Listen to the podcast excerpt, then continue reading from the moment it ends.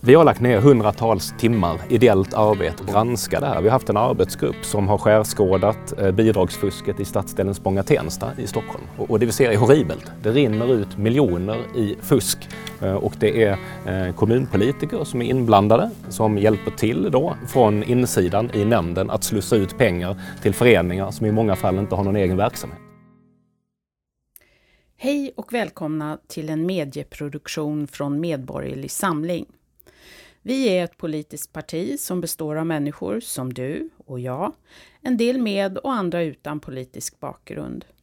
Vi har samlats för att vi vill göra en insats för Sveriges framtid och vi gör det helt ideellt. Vill du vara med och stödja vårt arbete får du gärna göra det genom att sända ett bidrag på swishnummer 123 677 5563. Pengarna går till kostnader för medieproduktioner.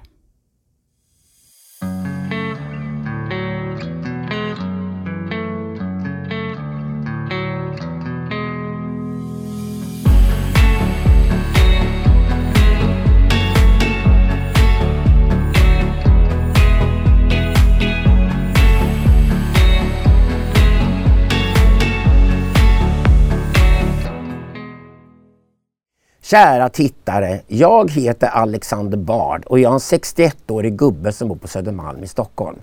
Och jag är intresserad av ideologi och universums uppkomst och sådana saker så därför gick jag med i Medborgerlig Samling. Men idag ska vi prata om något helt annat. Vi ska nämligen prata om Stockholms stad. Jag har bott i den här stan i 40 år nu och jag tycker det går åt skogen.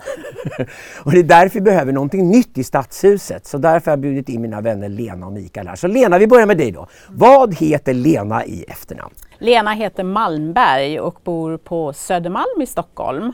Och jag har valt att engagera mig i politiken för första gången i mitt liv dessutom. Det har inte hänt tidigare. Eh, för att jag tycker som du att det är dags att det blir förändring och förbättring. Och är det inte så då här faktiskt att egentligen, kanske lite fördomsfull nu, men Medborgerlig Samling för mig, mm. det är liksom det är de här 50-åringarna i Bromma som har en Tesla parkerad utanför garaget. Är det så? För, för du och jag bor på Söder, det är som är så märkligt. Här. Eh, jag tänker mig i alla fall, man bor i Bromma, man har betalt av skulderna, man har en mm. Tesla parkerad utanför, man har funderat på liksom att köpa kåken i Marbella förutom skidstugan man har i Åre. Och så inser man plötsligt att Sverige är på väg åt helvete och så har man barnbarn. Mm. Och man kan liksom inte bara dra iväg till Spanien och du vet, sådär. Mm. alltså, lyckade borgerliga väljare som verkligen har jobbat hårt och lyckats i livet. Är, är, stämmer det på dig då Mikael? Nej det stämmer inte för jag har lånet kvar. Kan jag säga. Lånet det är ett skithögt kvar. lån på kåken. Så jag kan inte sticka någonstans. Men du bor i Bromma? ja. Har du Tesla? 50, ja, jag har en Tesla. Ja. så du får bara bärsa mig. ja. Men du och jag bor på Söder, vi bor ju mitt i hipstergettot. Ja, det gör vi. Mm. Men du bor som jag på Södermalm för att du älskar att reta upp folk. För vi tror i alla fall att alla miljöpartister omkring oss, men det finns nästan inga kvar, gör det eh, Det kanske finns en och annan, men för min egen del så skulle jag... Det, det, det vore skönt kan jag ju säga om Miljöpartiet eh, gjorde en sorti från både Stockholms stadshus och från riksdagen. För jag menar att de har ställt till med så mycket kaos som Märta Stenevi sa här nyligen redan. Framförallt inom Sveriges energiförsörjning. Och det här kommer ju påverka kommunerna också. Eh, inte minst med alla stora tjusiga visioner man har i Stockholm om hur man ska eh, utvecklas framgent. Och du Mikael, vad heter du i efternamn? Så vi sätter ditt namn ordentligt. Ja, jag heter Flink i efternamn. Ett gammalt soldatnamn efter min mormors far. Mm. Mikael Flink, jag bor i Bromma.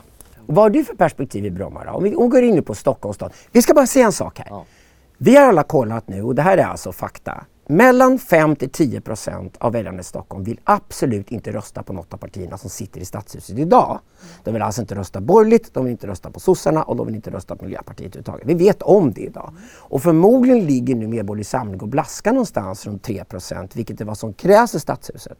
Mm. Så att hur många röster krävs det? 18 000 röster? 19 000 röster att komma in. Så det är väldigt realistiskt. Det är därför vi brinner för att ha det här samtalet idag. Men från ditt perspektiv i Bromma, där du är liksom är den här förutsägbara medaren som sitter där med Tesla och alltihopa. Vad brinner du för i Stockholm? Vad är, vad är det du är mest förbannad på som du vill ändra? Jag är mest förbannad på respektlösheten mot medborgarna. Att vi har ett styre i stadshuset som verkar sväva i ett litet eget lager. De åker på internationella konferenser och arrangerar sådana Agenda 2030-möten samtidigt som det skjuts ungdomar i våra förorter. Det är helt åt skogen. De borde vara hemma och jobba med de där viktiga frågorna som betyder något för stockholmarna i vardagen. Tycker du att det är någon skillnad mellan Socialdemokraterna och Moderaterna? Ingen större. De samarbetar med Miljöpartiet och så får MP som de vill. Eh, det behövs någon som säger emot, någon som står för en rakryggad borgerlighet och det är vi, det är med.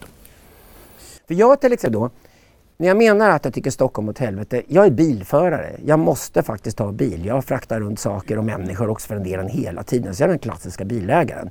De finns på Södermalm också, tro mig, även om vi mobbas hela tiden och får p-böter oavbrutet. Men jag har garageplats och jag har bil. Och när jag ska köra ner förbi de där betongsuggorna som står där vid Söderleden så inser jag bara helt plötsligt att det här är en stad med bara totalt trafikkaos. Det är liksom för mig Stockholm. Och det här är mig förbannad. Så att vi har ju andra som kommer prata om trafik som gör andra inspelningar med också. Men jag skulle säga att att det inte finns en ringled runt Stockholm gör det tydligt för mig att den här stan vet inte hur den ska styras. Mm. Och är det så helt enkelt att de har bara stora mässor och konferenser och lägger pengarna på det i Stockholm? Nej, så enkelt är det ju inte. Men, men, de har missat att ta tag i de stora frågorna i god tid. Precis som på rikspolitiken. Och sen så vaknar man upp efter 10, 20, 30 år och, och säger oj, vi såg det inte komma, vi var naiva. Man borde ha byggt Förbifart Stockholm på 60-talet när idén kom upp. Man borde ha byggt Östra länken så att du kan åka mellan Nacka och Lidingö utan att behöva sitta och köa på den här Värmdöleden och, och, och Södra länken i all evighet. Så, man tänker alldeles för sent på de stora viktiga frågorna. För det stämmer ju alltså att Stockholm är idag den enda storstaden i hela Europa som inte har en ringled. En ringled är det enklaste sättet att få bort trafik från ja. innerstad. Och därför har vi konstant trafikkaos i Stockholm. Och det tar två och en halv timme i snitt att köra mellan Nacka och Lidingö när det borde ta två minuter. Ja. Det borde ta två minuter för kollektivtrafiken också mellan Nacka och Lidingö. Det går ju inte heller. Så, att, så att jag sitter och undrar, men vad fan? Dennispaketet var ju evigheter sedan. Ja. Och sen på klassiskt manér då när man kommer på att oj, vi såg det inte komma, vi, vi var naiva, vad ska vi göra då? Och då håller på att mikromanagera istället. Nu ska vi jäklas med alla bilförare i Stockholm för att försöka minska biltrafiken maximalt. Och då hittar man på sådana galna idéer som eh, pop-up-parker och, och eh, framtidsgator där du på fullaste allvar då har solstolar och beachsand på gator i centrala Stockholm. Eh, och så tar du bort parkeringsplatser. Jag tror det är 10 000 parkeringsplatser som har rykt under, mm. under den här mandatperioden som vi är inne i nu. Och det här lägger man pengar på? Ja, naturligtvis. Hjälper det här segregeringen på något sätt? Blir inte den bara värre av alla de här hittepåprojekten i innerstan? Ja, det var du som sa det. Det blir svårare och svårare för de som bor i en förort att, att, eh, ja, att kunna leva ett liv där du naturligt tar dig in till stan och, och lever livet där. Så vi, vi håller på att klyva staden i minst två delar. För jag kan säga en sak säker. Jag har en sån här gågata utanför min dörr på Södermalm. Det är inte förortsmänniskorna som kommer in på den gågatan och njuter av de krogarna och restaurangerna där överhuvudtaget hela sommaren. Mm. Det är bara innerstadsbor som dels har råd att göra det och det är det miljöpartisterna är. Jag, jag, skulle vilja, jag skulle vilja lansera bussning så får alla miljöpartiungar bussas ut i förorterna. För det, det, någonting måste göras för stan splittras ju hela tiden. Så, så att, eh, Förutom det jag brinner för. Då. Jag blir arg när jag sitter där i min bil, jag vill köra upp på Söderleden, jag får köra runt hela stan. Jag har visst en hybridbil men det här är inte man vill ha det. Och massor med bensinbilar och dieseltruckar och allting står och spyr ut avgaser mitt i stan och det här funkar inte. Försöket att få bort biltrafiken och mobba bilägarna har uppenbarligen totalkollapsat. Och jag undrar, hur kom det sig att Moderaterna köpte det här? Varför var de så kåta på att sitta med Miljöpartiet? Hur gick det här till? Ja, bra fråga. Ja, det är en jättebra mm. fråga. Du brukar ju ofta fundera kring det här med sam... Ja. Jag, kan liksom, ja. jag kan ju säga att det här var en ja, självmordspraktik. Liksom. Ja, makten det, handlar, det handlar väl om makten och det här är ju en av våra viktigaste demokratifrågor. För i Medborgerlig Samling så är jag också demokratipolitisk talesperson. Så det här är en viktig fråga för mig. Att det är, och, och, det är inte bara på riksplanet utan det gäller för regioner, det gäller för, för kommuner och Stockholms stad. Det är att vi måste bryta den här sekellånga nästan eh, makt och åsiktshegemonin som har varit att det ska vara på ett visst sätt och så vidare. Och I takt med att vi har då eh, infört partistöd och pressstöd och ett idag då tvångsfinansierat public service så har makten och politikerna flyttat sig allt längre från folket. Och det här är vad jag vill se en förändring i, i, i Stockholm och i landet, att jag vill se politik för folket, inte för politikerna. Och vi eh, medborgare, vi har väldigt svårt att kunna ställa eh, politikerna in, inför ansvar för det de gör. Om vi, om vi nu då på Miljöpartiet och hur eh, tillsammans med faktiskt då moderater i Stockholms stad eh, minskat förutsättningarna för en god energi och elförsörjning till mm. exempel. Var var konsekvensanalyserna? Hur kunde det bli så här? Och det är ett tecken i tiden att makten gärna då eh, flyttar sig längre och längre från medborgarna. Och vi eh, kan bara utkräva ansvar en gång var fjärde år idag och det är när vi går till valurnorna. Och jag menar att det räcker inte. Utan ja. Vi har ju då förslag inom Medborgerlig Samling i kommunen, eh, exempel på att vi vill införa någon form av eh, skatte eh, slöseriombudsman som ska hålla koll på hur våra skatter förvaltas.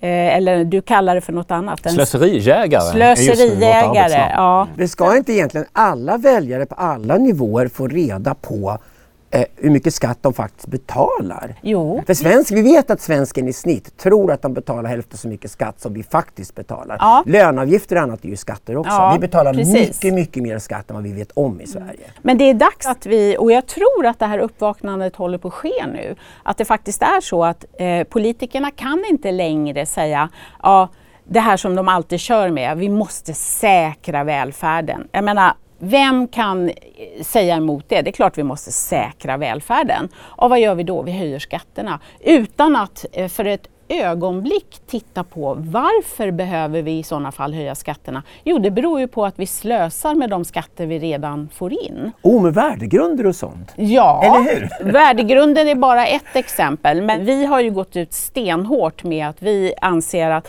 i Stockholms stad ska inte skattemedel läggas på till exempel religiösa och etniska föreningar. Utan vuxna människor ska själva kunna betala för sina fritidsaktiviteter. Och det gör man bäst genom att få mer pengar i plånboken kvar. Så kan du välja var du vill lägga dina pengar. Men med skatterna idag så plockar vi in dem och sen så delas de ut då till alla som har då rätt värdegrund i form av föreningar, eh, vare sig de är etniska eller religiösa eller mm. vad de nu är för något. Och, och, det som händer är att politikerna outsourcar sina viktigaste ansvarsområden. Ta till exempel läxhjälp, ett populärt område. Det är typiskt någonting som en bra kommun borde tillhandahålla så att eleverna lär sig svenska och lär sig att studera på ett vettigt sätt. Ja, då säger man istället att ja, det här låter vi civilsamhället ta hand om civilsamhället, det vill säga föreningar. Och sen så pytsar man iväg lite bidrag till de här föreningarna då, som då filtreras genom den kommunala värdegrunden. Ja. Så att man kan rikta det åt de håll då som man vill. Och allt det här kostar pengar ska vi ja, ja, ja, Varje gång du ska skicka någonting vidare någonstans i de här banden i det här systemet så, så kostar det. Ja, och sen fattar, ju, sen fattar ju vem som helst då att den politiker som pytsar iväg pengar till, till en viss förening, den blir väl populär hos den här föreningen. Det är inte helt långsökt att den här föreningen lägger sina röster på den här politikern. Exakt som anställer en tjänsteman som också gillar den här politikern mm. som ger bidrag till samma förening och så snurrar det här runt. Och då har du ett klägg av eh, korrumperade personer som mm. slussar ut skattepengar till civilsamhället under förevändning att de ska göra det som är egentligen är kommunens uppdrag. Jag blir bara ännu mer förbannad när du säger Micke. Och vi, ja. vi har lagt ner hundratals timmar ideellt arbete och granska det här. Vi har haft en arbetsgrupp som har skärskådat eh, bidragsfusket i stadsdelen Spånga-Tensta i Stockholm. Och, och det vi ser är horribelt. Det rinner ut miljoner i fusk eh, och det är eh, kommunpolitiker som är inblandade som hjälper till då från insidan i nämnden att slussa ut pengar till föreningar som i många fall inte har någon egen verksamhet. Och hur ser finanserna ut överhuvudtaget i Stadshuset? Eh, de är inte jättebra skulle jag säga. Eh, man har en skuld som sedan 2014 har ökat med tre gånger ungefär.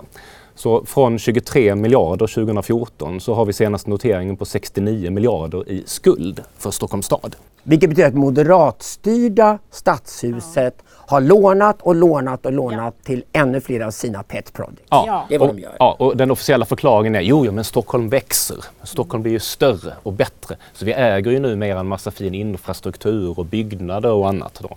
Så man har ju till exempel en, en konsthall, då, den här Liljevalchs utbyggnad i, i betong. Man, man, har en skolplattform på en miljard. Man har lite andra sådana grejer som man har pytsat ut pengar i som man då anser är, är någon form av tillgång som balanserar den här ökade skulden. Men de facto är att pengar pengarna ska betalas tillbaka och med ränta. Eh, nu är det väl inte helt omöjligt att räntan stiger så då, då, kan man undra om det är så klokt att sitta med en skuld på 69 miljarder. Vi är alltså en miljon stockholmare ungefär. Det är 69 000 spänn per person. En familj med fyra personer har alltså eh, lån på 280 000 kronor. Och där är förutom statsskulden vi också är skyldiga tillsammans som medborgare. Så, så när blev jag tillfrågad om jag ville låna upp 280 000 spänn på min familj? Jag har inte fått frågan. Nej, inte jag heller. Och det är det här vi vill ändra på. Nej, jag blir, bara, jag blir mer och mer förbannad.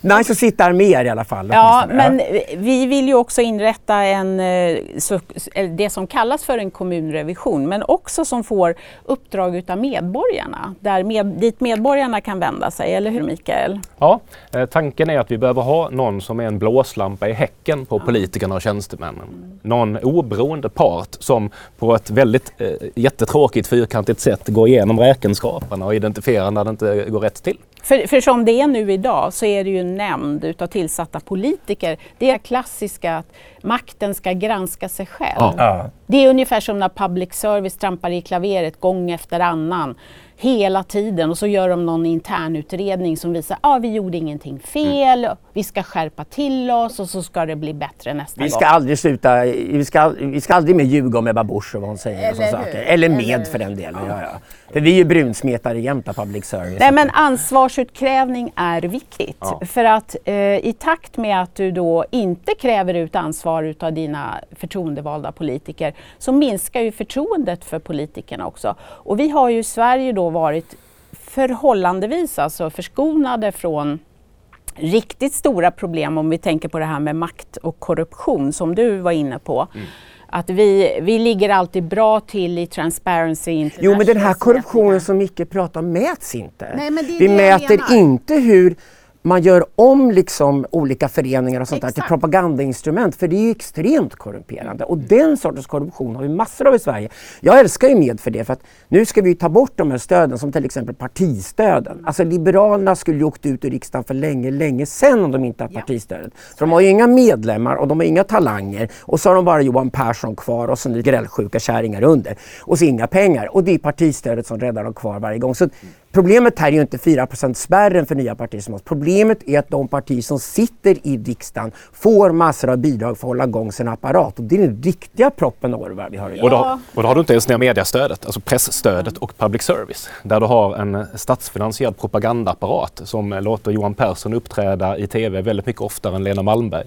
Även om jag mycket hellre skulle vilja se Lena Malmberg. Vi har ju ungefär hälften så många medlemmar som Liberalerna. Så för varje timme med Johan Persson så kunde vi få en halvtimme med Lena Malmberg. Är vi redan uppe i så många nu? Ja. Vi har ungefär hälften så många medlemmar som Liberalerna och de har partistöd och har funnits i hundratals år. Ja. Det är helt otroligt. Ja. Vi växer hela tiden. Mm.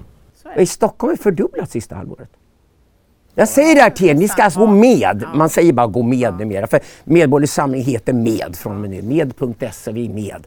Gå med. Det blir jättespännande. Vi är 1650 medlemmar i Stockholmsdistriktet ungefär. Eh, och eh, siffrorna för de etablerade gamla partierna är inte officiella. Så jag vet inte vad vi ska jämföra med. Utan de, man kan bara se siffror på riksnivå för dem. Från 2020, gamla siffror. Och då ska vi lägga till en viktig sak. Vi har inte något kvinnoförbund och vi har inte något ungdomsförbund. För Nej. det behöver inte vi alls. Vi har fyra kvinnor på de fem topplatserna på riksdagslistan. Utan kvotering. Ja, utan kvotering. vi har riktiga kvinnor, riktiga matriarker som Lena, riktiga stjärnor. Det är det vi har och inte någon inkvoterad person som sitter där och undrar var de hade självförtroendet någonstans. Mm. Ja, det är bra. Men jag, jag, vill komma in mer på det här, för att en grej som med kör hårt, jag vet att nu försöker Moderaterna och Kristdemokraterna åka på, det är det här med tjänstemannaansvar. Mm. Jag brinner för det, för jag är med i tjänstemannakåren. Ja. Och det är en sån här grej som jag har tänkt att tjänstemannaansvaret i Sverige avskaffades på 1970-talet. Ja. Mm.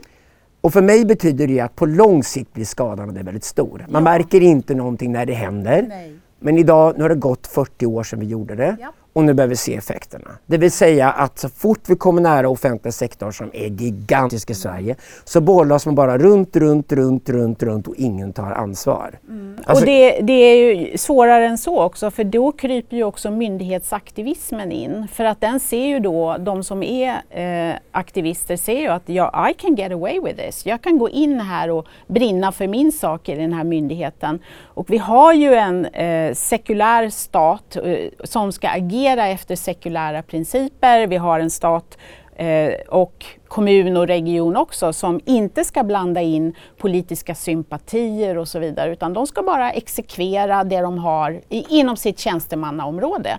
Men det här är ju jättegraverande. Och när det avskaffades då på 70-talet, eh, på Olof Palmes tid, så har man faktiskt eh, så nyligen som 2018 röstade man för att återinföra ett utvidgat eh, tjänstemannaansvar. Mm. sen låg det på regeringens bord alltså den sittande regeringens bord i Rosenbad har legat där i fyra år och sen blev det uppe för omröstning nu igen och då föll det. Så att det är nästan omöjligt att få till stånd den här, det som har varit tidigare då, eh, Eh, ett ansvarsutkrävande utav såväl tjänstemän och här tycker jag också politikerkåren. Jag menar, ursäkta, men konstitutionsutskottet måste ju vara den mest tandlösa institution som finns. Vi har ingen författningsdomstol i Sverige, Nej. vi har ingen riktig författning heller. Grundlagen är svag och så vidare. Ja, och författningsdomstolen den ska ju finnas till där för medborgarna, att de ska kunna pröva om eh, deras grundlagsrättigheter håller hela vägen. Eh, så här alkar vi på efterkälken hela tiden. Eh, och det tråkiga är ju då att i takt med att partiernas medlemsantal sjunker att partierna själva säkrar sina livstidskarriärer utan ansvarsutkrävande och hela tiden på skattebetalarnas bekostnad. Och då ska vi lägga till en sak. Jag fick upp ögonen för med i alla fall när decemberöverenskommelsen ja. kom till. Och ja. det är viktigt att tala om varför med hände och varför det här växer så det ja. knakar. Jag är helt övertygad om Moderaterna och sossarna sitter bara och syr ihop där mellan varandra. Ja. Det är två rena maktorganisationer idag som bara vill byta plats med varandra och sen när de inte sitter och styr då är de tjänstemän och får tjänstemannaposter och sen går de tillbaka och styr och så växlar de makten och därigenom har vi nomenklatura i Sverige och det är inte längre demokrati. Nej. Det måste sprängas upp på något sätt. Och då menar jag att tjänstemannaansvaret skulle vara ja. nyckeln till det. Absolut, och, och jag kan bara instämma i det du sa där Alexander. För Eh, vi har en sån presentation på vår hemsida där vi som ställer upp, för jag ställer upp i valet i, till Stockholms stad där jag står som andra namn och även till riksdagen, vilket även gäller Mikael också. Du är första namn i Stockholms stad och du ställer också upp i riksdagsvalet. Men då har vi en liten presentation av oss själva och då har jag skrivit just det här det var faktiskt decemberöverenskommelsen som fick mig att inse att makten inte drog sig för att manipulera folkviljan. Och då insåg jag så här att okej okay, Lena, ingen annan kommer att vilja åtgärda det här om inte jag själv reser mig ur tv-soffan och letar upp något sätt att börja engagera mig för att göra det här. För det är oetiskt, det är oärligt. Det borde vara olagligt, men nu är det inte Och allt det här beror på den här förbannade beröringsskräcken. Ja. Jag känner hur många sverigedemokrater som helst mm. Eh, umgås gärna med dem alltihopa. Håller inte med dem. Jag tycker Sverigedemokraterna är alldeles för mycket sossar.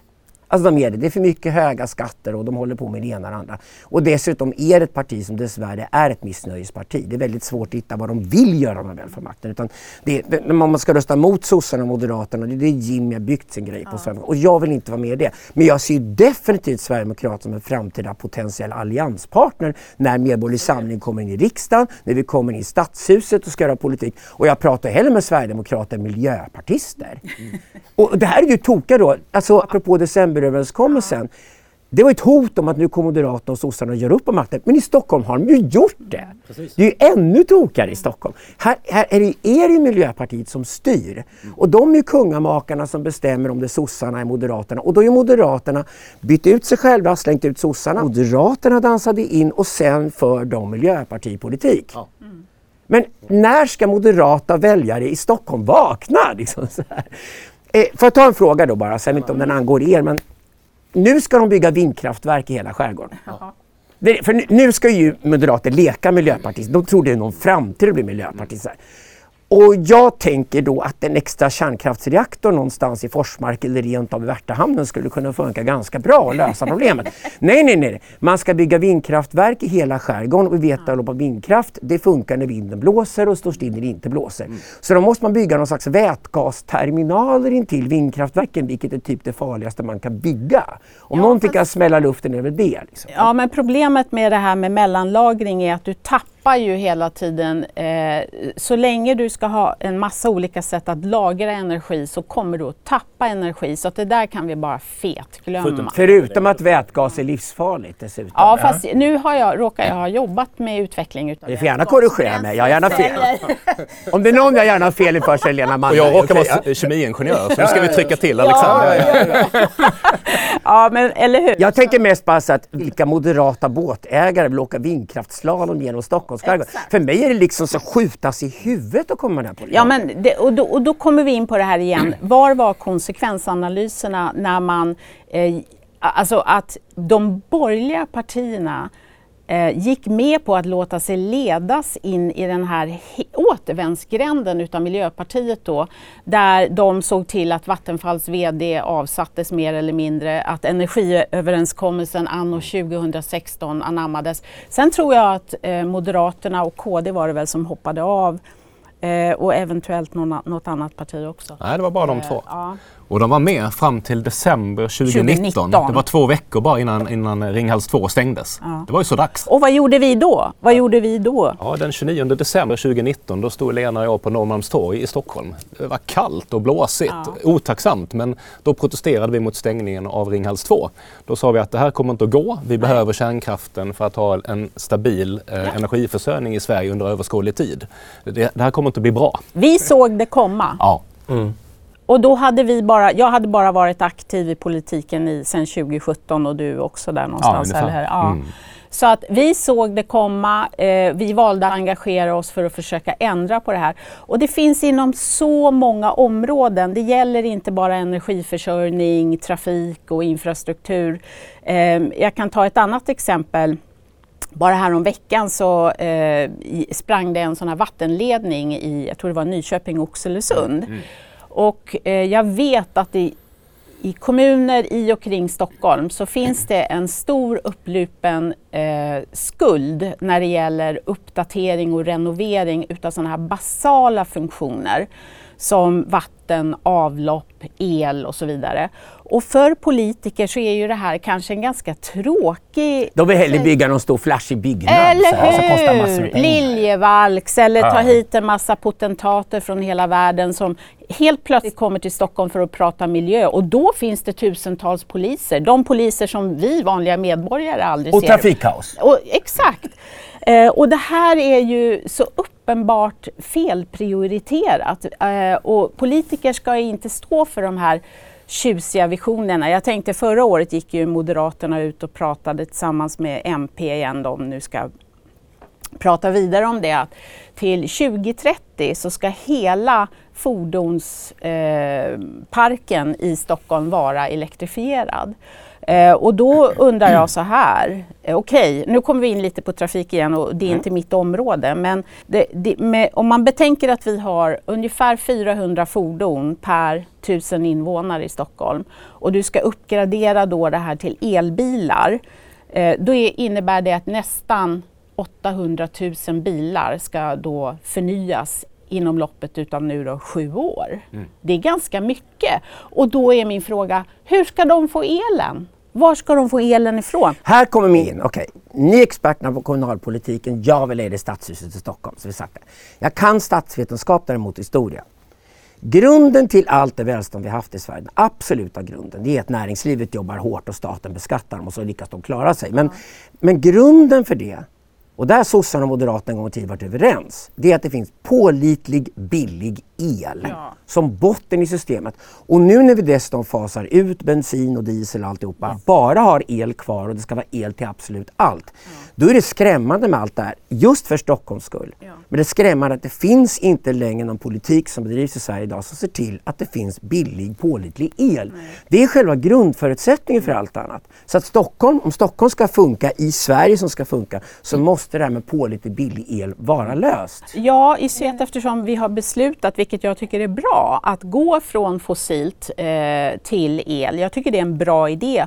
Eh, inte minst utav geopolitiska skäl. Eh, det är nästan viktigare än någonting annat tycker jag, att vi ska kunna vara så självförsörjande som möjligt. Och har vi då inte tillgång till energi i alla dess former, ja då minskar vår grad till självförsörjning när det gäller mat och andra saker också. Mm. Och vi måste också öppna nya gruvor. Det måste vi ja. också. Vilket Naturskyddsföreningen och Miljöpartiet opponerar sig mot, vilket betyder att de inte alls bryr sig om miljö och klimat. Nej, men de är ju också drabbade av aktivism i viss mån när det gäller sådana här eh, statliga organisationer. Och, eh, om jag får knycka ett av Elenas favoritämnen, du brukar hänvisa till Maslows behovspyramid ja. och den kan du applicera på samhället. Ja. Eh, enligt min mening så ligger i botten trygghet, säkerhet, nationell stabilitet. Du, du måste ha ett försvar och, och, kunna skydda riket mot yttre fiender. Sen ovanpå det så kanske du bygger eh, grundläggande infrastruktur, de här jättetråkiga grejerna. Ja. Vatten, avlopp, el, vägar, järnvägar, kraftsystem. Mm. Och sen ovanpå det då har du välfärdstjänster, vård, skola, omsorg och sånt. Låt oss börja där. Ja. Det är det där politikerna ska hålla på med. Se, se till att vi löser de grejerna. Och, och, och, låt bli det här fluffet med att vi, vi, vi ska jobba med Agenda 2030-målen, mm. lägga alla resurserna, hålla på och flasha och, och, och lägga massa pengar och kraft på det. Börja med att säkra upp det, det grundläggande samhällsuppdraget. Men jag kan förstå att politiker gärna vill vara på toppen ja. och för er som tittar och inte vet vad Maslows behovspyramid är, gå gärna in och kolla upp den för den är väldigt eh, avslöjande när man applicerar den på politiken. Mm. Det... Politiken har varit, politiker har varit toppen, toppen, men det här nere de borde vara. Så att, egentligen ja. är det så att alla andra politiker vill vara Askungen. Ja. Men i med är vi nöjda med att vara mösse ja. som syr Askungens klänning. och vi är stolta över det, vi vill ha tjänstemannaansvar, vi vill sätta oss ner och göra det nitty gritty. Att sitta i kommunfullmäktige eller i stadshuset betyder att man tar på sig att nu ska vi fixa grunden. Mm. Den ska funka liksom. Så här. Och det är den som inte fungerar idag. Nej, och den fungerar inte tror jag eftersom eh, politikerna eller politikerkåren idag känner sig nog lite osäkra på i och med att de har kommit så långt från folket också.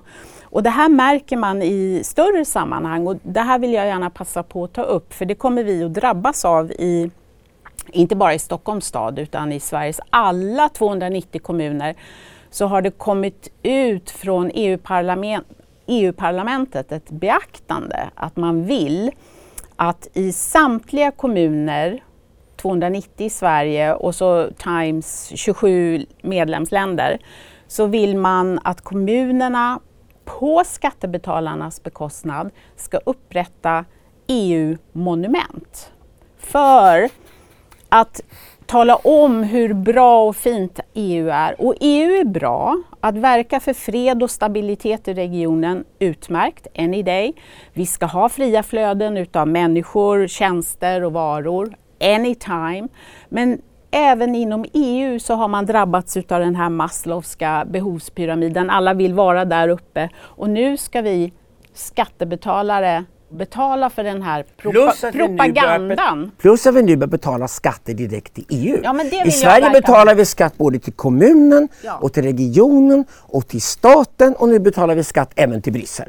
Det smögs in under coronan. Det Enough. smögs in precis Ja, men nu måste det bli ändring på det här. Ja, och vi vill ju ta bort två ja. lagen, eller hur? Ja. Jag anser att vi ska inte betala skatter till EU direkt. Nej. Det måste gå via riksdagen. Och vi vill också ta bort regionerna i med, vilket nu KD försöker låna av oss och det får de gärna göra. Mm. Alltså ta bort regionerna helt så att det blir en större, starkare kommun ja. där man som mer nu kan relatera personligen till politikerna. Nu känner ni Micke och nu känner ni Lena, så ni kan relatera till dem och gå fram till dem på stan. Så ska det vara på kommunnivån. Och sen har vi liksom stadsnivån. Mm. Det är det vi svenskar som pratar gemensamma språk och bor i det här landet. Mm. Och det är bara mer än två instanser vill inte jag betala skatt till i alla fall. Jag vill inte Nej. sitta att Skatteuttag kan inte hålla på som det gör idag. Nej. Så och det här är en direkt konsekvens av det vi kallar EUs skuldpaket ja. Eh, där de skickar iväg 150 miljarder direkt till Bryssel. Eh, det var i mars eh, häromåret. Va? Ja. Och Moderaterna och sossarna hejade på. Och med sa nej. Det var ja. faktiskt så att M och KD hade avgörandet i sina händer. Hade de bara stått och trycka på, på nej-knappen mm. så, så hade det, det hade inte blivit av. Nej. Och, och, då valde de att lägga ner sina röster istället. Därför att de gör också karriär i Bryssel. Och är det så att man inte är kvar längre i riksdagen eller inte längre kan bli minister så är det väldigt nice att åka till Bryssel och göra karriär istället. Ja. Och så korrumperar systemen ja. igen. Och här vill jag faktiskt säga en grej, för du hoppar på mig lite här Alexander med Teslan och det fina huset och så. Det, det, det, det, är klart att det är nice att bo i det. Men, men eh, jag går in i det här därför att jag genuint vill förändra samhället. Jag tar inte betalt för det arbetet som jag gör nu. Jag hade kunnat dra till Spanien och köpa ett hus där och, och strunta i det här. Men jag, jag vill inte det. För jag, jag, jag, tycker det är synd att släppa det som vi ändå har byggt upp här under ett antal år. Vi har ett bra land, vi har förutsättningar att, att skapa ett riktigt bra samhälle för de som bor här och som ska bo här under lång tid. Jag, jag tycker det är värt att lägga ner lite tid och kraft på. Hur är det ute i Bromma nu då? Nu är jag nyfiken. Alltså nu är det bara smälla där också, skottlossningen. Jo men det är klart, om du tittar på kartan över de eh, områden i Sverige som är mest brottsdrabbade när det gäller personrån mot ungdomar så, så bor jag i den mest mörkröda av dem alla. De kallar det för skafferiet. Så, så om, om, om, du är med i ett gäng någonstans eh, och, och tänker att du ska iväg och råna ungdomar så, så är mitt kvarter ett bra ställe att, att leta upp. Det, det förnedringsrånas och, och det, det skjuts lite grann, tradas rätt mycket droger. Det är, uh, ja, det, det är inte och vad har man kvar då? Alltså, Antingen är det missnöjesrösten på SD eller också den konstruktiva rösten på med. Alltså vad ska man annars gå någonstans? Faktum är att det är ganska många i, Bromma som, eh, som är medlemmar i med och, och, som röstar på med. Så det är ett av våra starkaste områden i Stockholm. Mm. Eh, det är lite speciellt område också, det vi kallar för kaviarvänstern. Det, det är väldigt många privilegierade vänsterväljare som har råd att vara socialister. Du har ärvt ett hus. Vi har dem på Södermalm också. Ja, det, har vi. Det har vi. Så, så jag, det skulle inte förvåna mig om, om en, en väldigt stor andel av Brommas invånare är ganska happy med, med sosse eller vänster eller fi-styre. Mm. Eh, Centern är ganska starka också. Så eh, man har eller, privilegiet... Eller de var i alla fall. De har ju kollapsat senaste året och förlorat varannan väljare. Ja, så det går inte så på, bra för På riksnivå. Men, men eh, jag tror att både Centern, Liberalerna, Miljöpartiet kommer gå ganska bra i Bromma i eh, kommunalvalet eh, 2022. Därför att man har privilegiet att, att kunna rösta Nej, lite vad som helst. Ja. Får jag, får jag bara ja. flika in en grej här, för jag tycker det passar på att säga det så vi inte glömmer bort det, för det här är väldigt viktigt. Vi får ju eh, inte sällan påpekande, ja, ah, röstar man på med då är det en bortkastad röst. Och eh, när man ska värja sig mot det här, det mest genuina svar jag kan ge, det är att varje röst på ett gammalt alliansparti i förra valet visade sig vara en bortkastad förkastad I röst. Stockholm är det tydligt. Ja. Därför jag säger Decemberöverenskommelsen ligger där i bakgrunden det gör och, den. och Ulf och Magda är arvet av det. Ja. Jag, jag ser inte alls som omöjligt att Ulf och Magda syr ihop några paket i höst. Och Ingenting skulle förvåna Nej, det ska inte mig. Ett dugg. Då, då kommer bara med få ännu fler medlemmar och väljare. Det är vad som kommer hända. Mm. Men, men jag ser inte alls som omöjligt för att den riktiga maktdelningen blir att de ska få dela på makten direkt. Till och med ja. inte låtsas något annat längre.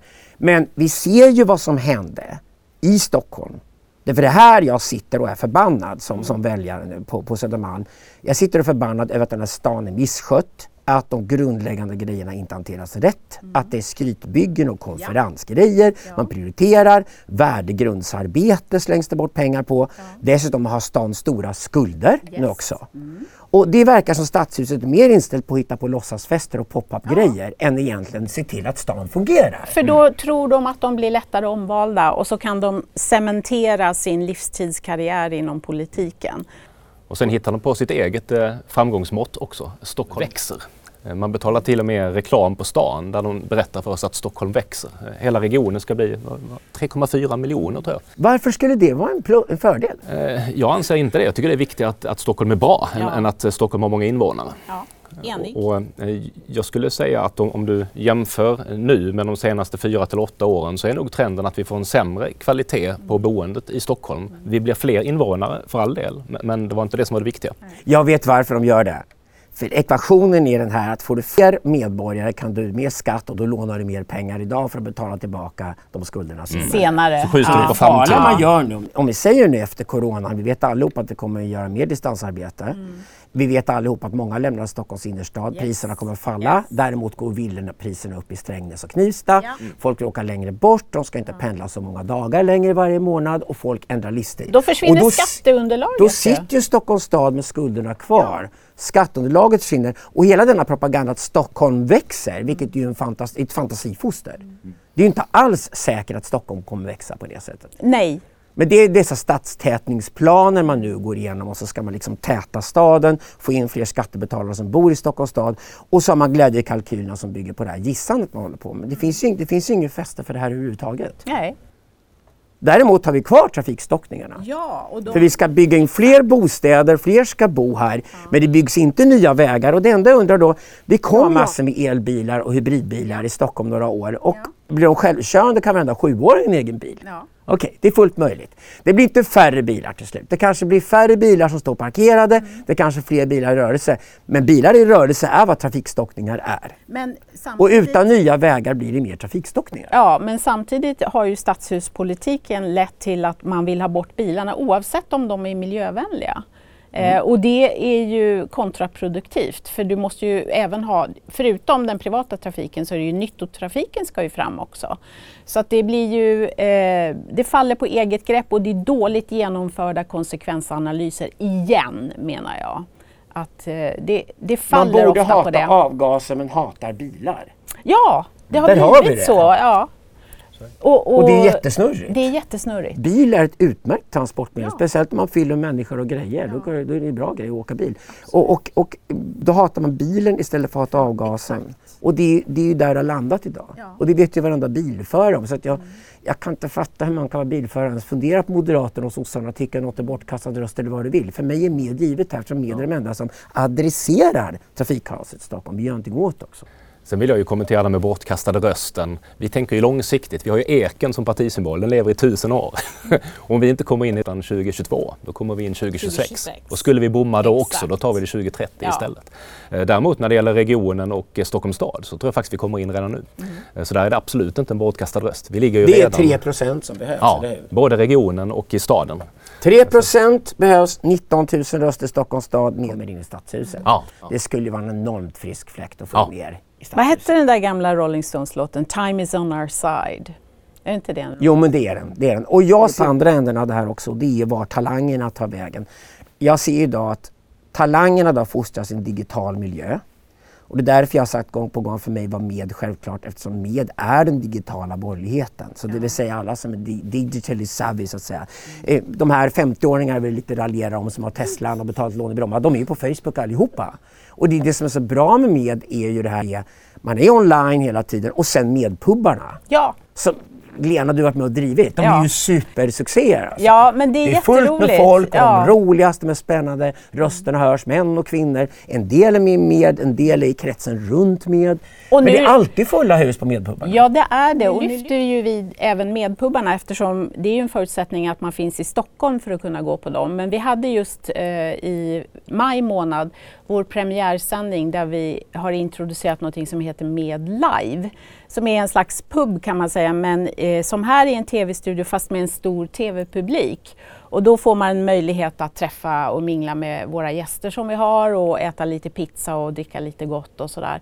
Eh, och prata och då, politik. Prata ja. politik och då skickar vi ut det eh, digitalt över nätet och så får människor som bor i eh, Kiruna, Helsingborg, eh, Nynäshamn, wherever, möjlighet att skriva in frågor till våra gäster i programmet. Och det är det här som är så fantastiskt med teknikutvecklingen att eh, tidigare hade ju den gamla makten monopol på hela tekniken kring det här etermedierna så att säga. TV, radio, TV, radio, TV. Men nu är ju var sin egen publicist och även vi i Medborgerlig Samling eh, hakar på det här med den digitala borgerligheten. Ja, jag tycker det har blivit det och det är det ja. som är så häftigt. Att, att, jag älskar själv att gå på Medpubbarna. Ja. Det är jätteroligt, jag tycker det är jättekul. Mm. Och, och, jag vet ju varför det har blivit så också. Att de, de traditionella partierna i riksdagen har blivit totalt toppstyrda. Ja. Och det är för att man fokuserar sig helt på partiledaren. Mm. Och sen sätter man det som pyramid så partiledaren ger en order. Det är därför man inte kan gå med Centerpartiet. För det första var det på Centerpartiet, du ska gå någonstans och dricka kaffe med någon tant och sen ska veta din plats i hierarkin. Och här får du kaffe själv i flera år och sen kanske du kommer upp en bit i hierarkin och då ska du bli kandidat någonstans och man ger upp ja. efter två dagar. Ja. Man orkar inte gå med i riksdagspartierna. De är totalt ja. toppstyrda. Och det är det som, varje gång folk frågar mig, men ni har ju inte en riktig partiledare, för Ilan är ju ganska diskret. Ja. Men Ilan Sadeh brukar säga, tänk att du får en riktigt bra partisekreterare, jag tycker Ilan är grym. Och så säger han, nej vi ska ha en platt organisation, vi ska ha många människor med lyskraft. Mm. Vi ska ha många som litar på varandra, både kan tala fritt och tala för partiets räkning. Och det är exakt så med är uppbyggt. Mm. Jag tycker det här är så otroligt uppfriskande och det är det som gör det möjligt att ha medpubbarna i Stockholm. Ja, och då... För det skulle inte gå ett parti där alla nej. ska lyda en order uppifrån. Ja, men det, är inte ens som... Ebba kan göra det. Liksom. Nej, får, det går ju inte. Jag... vi får ju prata och tycka fritt. Ja, jag måste bara säga för att vi får ju ibland höra då eftersom jag är just demokratifrågor är viktiga för mig eh, så är det det här, ja men ni som parti, ni är så här eller så där. Men då funkar det ju så här i ett parti att det är vi medlemmar som bestämmer vad vi har för politik. Så att om någon är missnöjd med politiken, ja men då får man väl sätta sig ner och skicka in en motion till partistämman, tala för sin sak. Alltså det är demokratin i dess molekylära nivå skulle jag vilja påstå. Mm. Och det är, det, här, det är dit vi behöver hitta tillbaka efter att ha gjort den här detouren kring avskaffandet av eh, tjänstemannaansvar, inrättandet av partistöd och så vidare som har skapat den här eh, sprickan mellan folket och politiken och den behöver vi överbrygga igen. Men det hindrar inte, helt ärligt, att om 40-50 år kanske Medborgerlig Samling har gjort sitt också. Då behöver det komma något nytt. Men det är den här bristen på syre i den politiska debatten och i den eh, exekverande makten som gör att det blir liksom en pöl med eh, ohygienisk sörja och eh, ja, men liksom grunden till maktkorruption och allt sånt här också. Mm. Och det här behöver rivas upp. Eh, och man behöver få in syre i debatten, syre i politiken och nya krafter. Och nu lite tack till Gudrun Schyman tänkte jag. Hon hittade på det konceptet home parties. Ja. Det är vi som har snott det.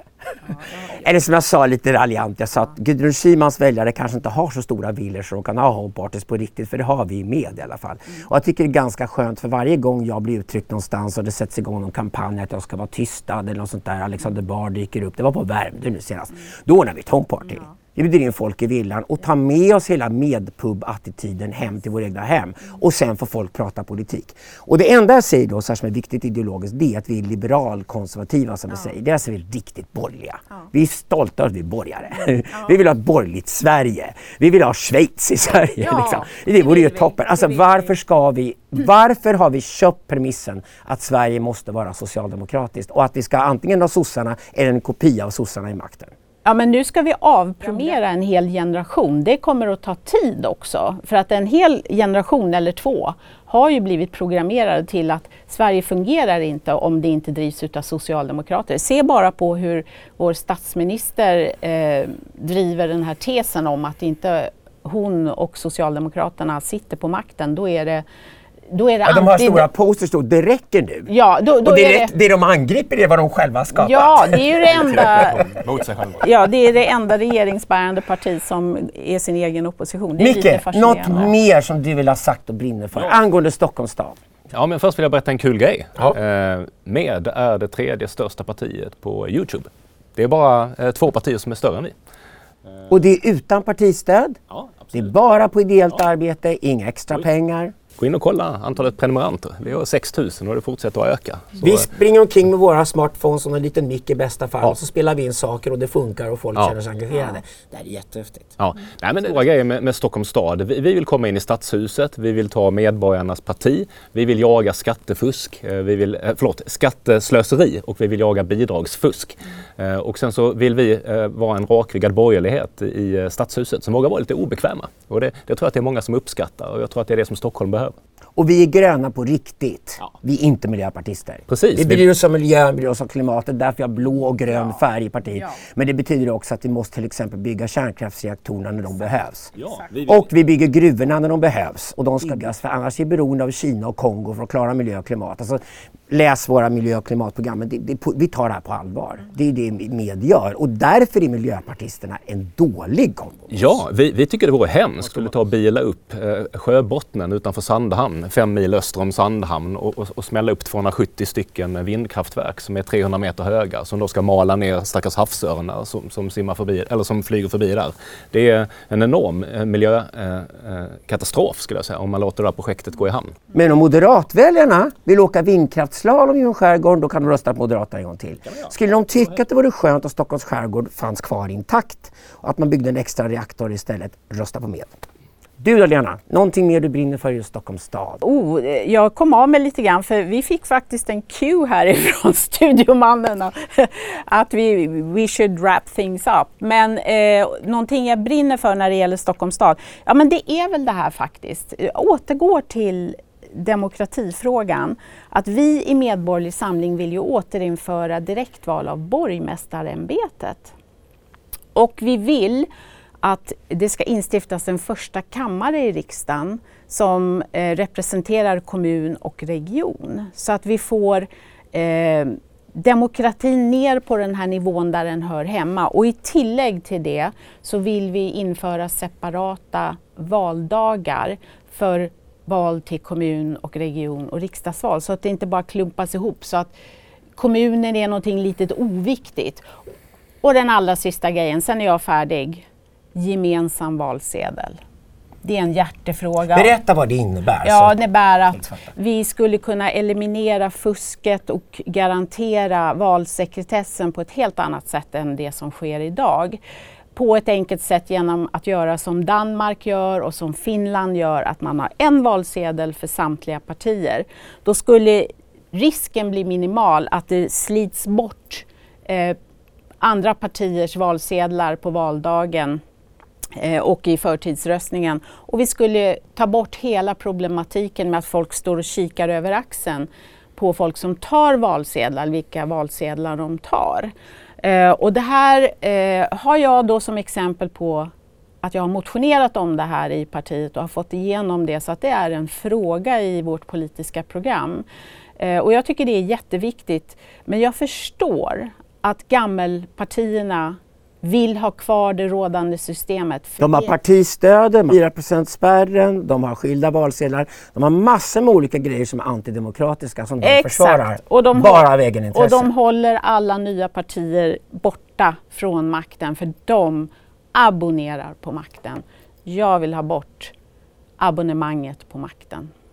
Det var en lysande avslutning på det här samtalet. Tusen tack Lena och Micke. Tack. Det här är de ni kryssar in i Stockholms stadshus så kommer det bli fart på skiten. 19 000 röster, kom ihåg 19 000. Vi har redan flera tusen så det är bara att komma några till. Så. Ja, det är bra. Ja. Tack Alexander. Tack ska ni ha. Tack.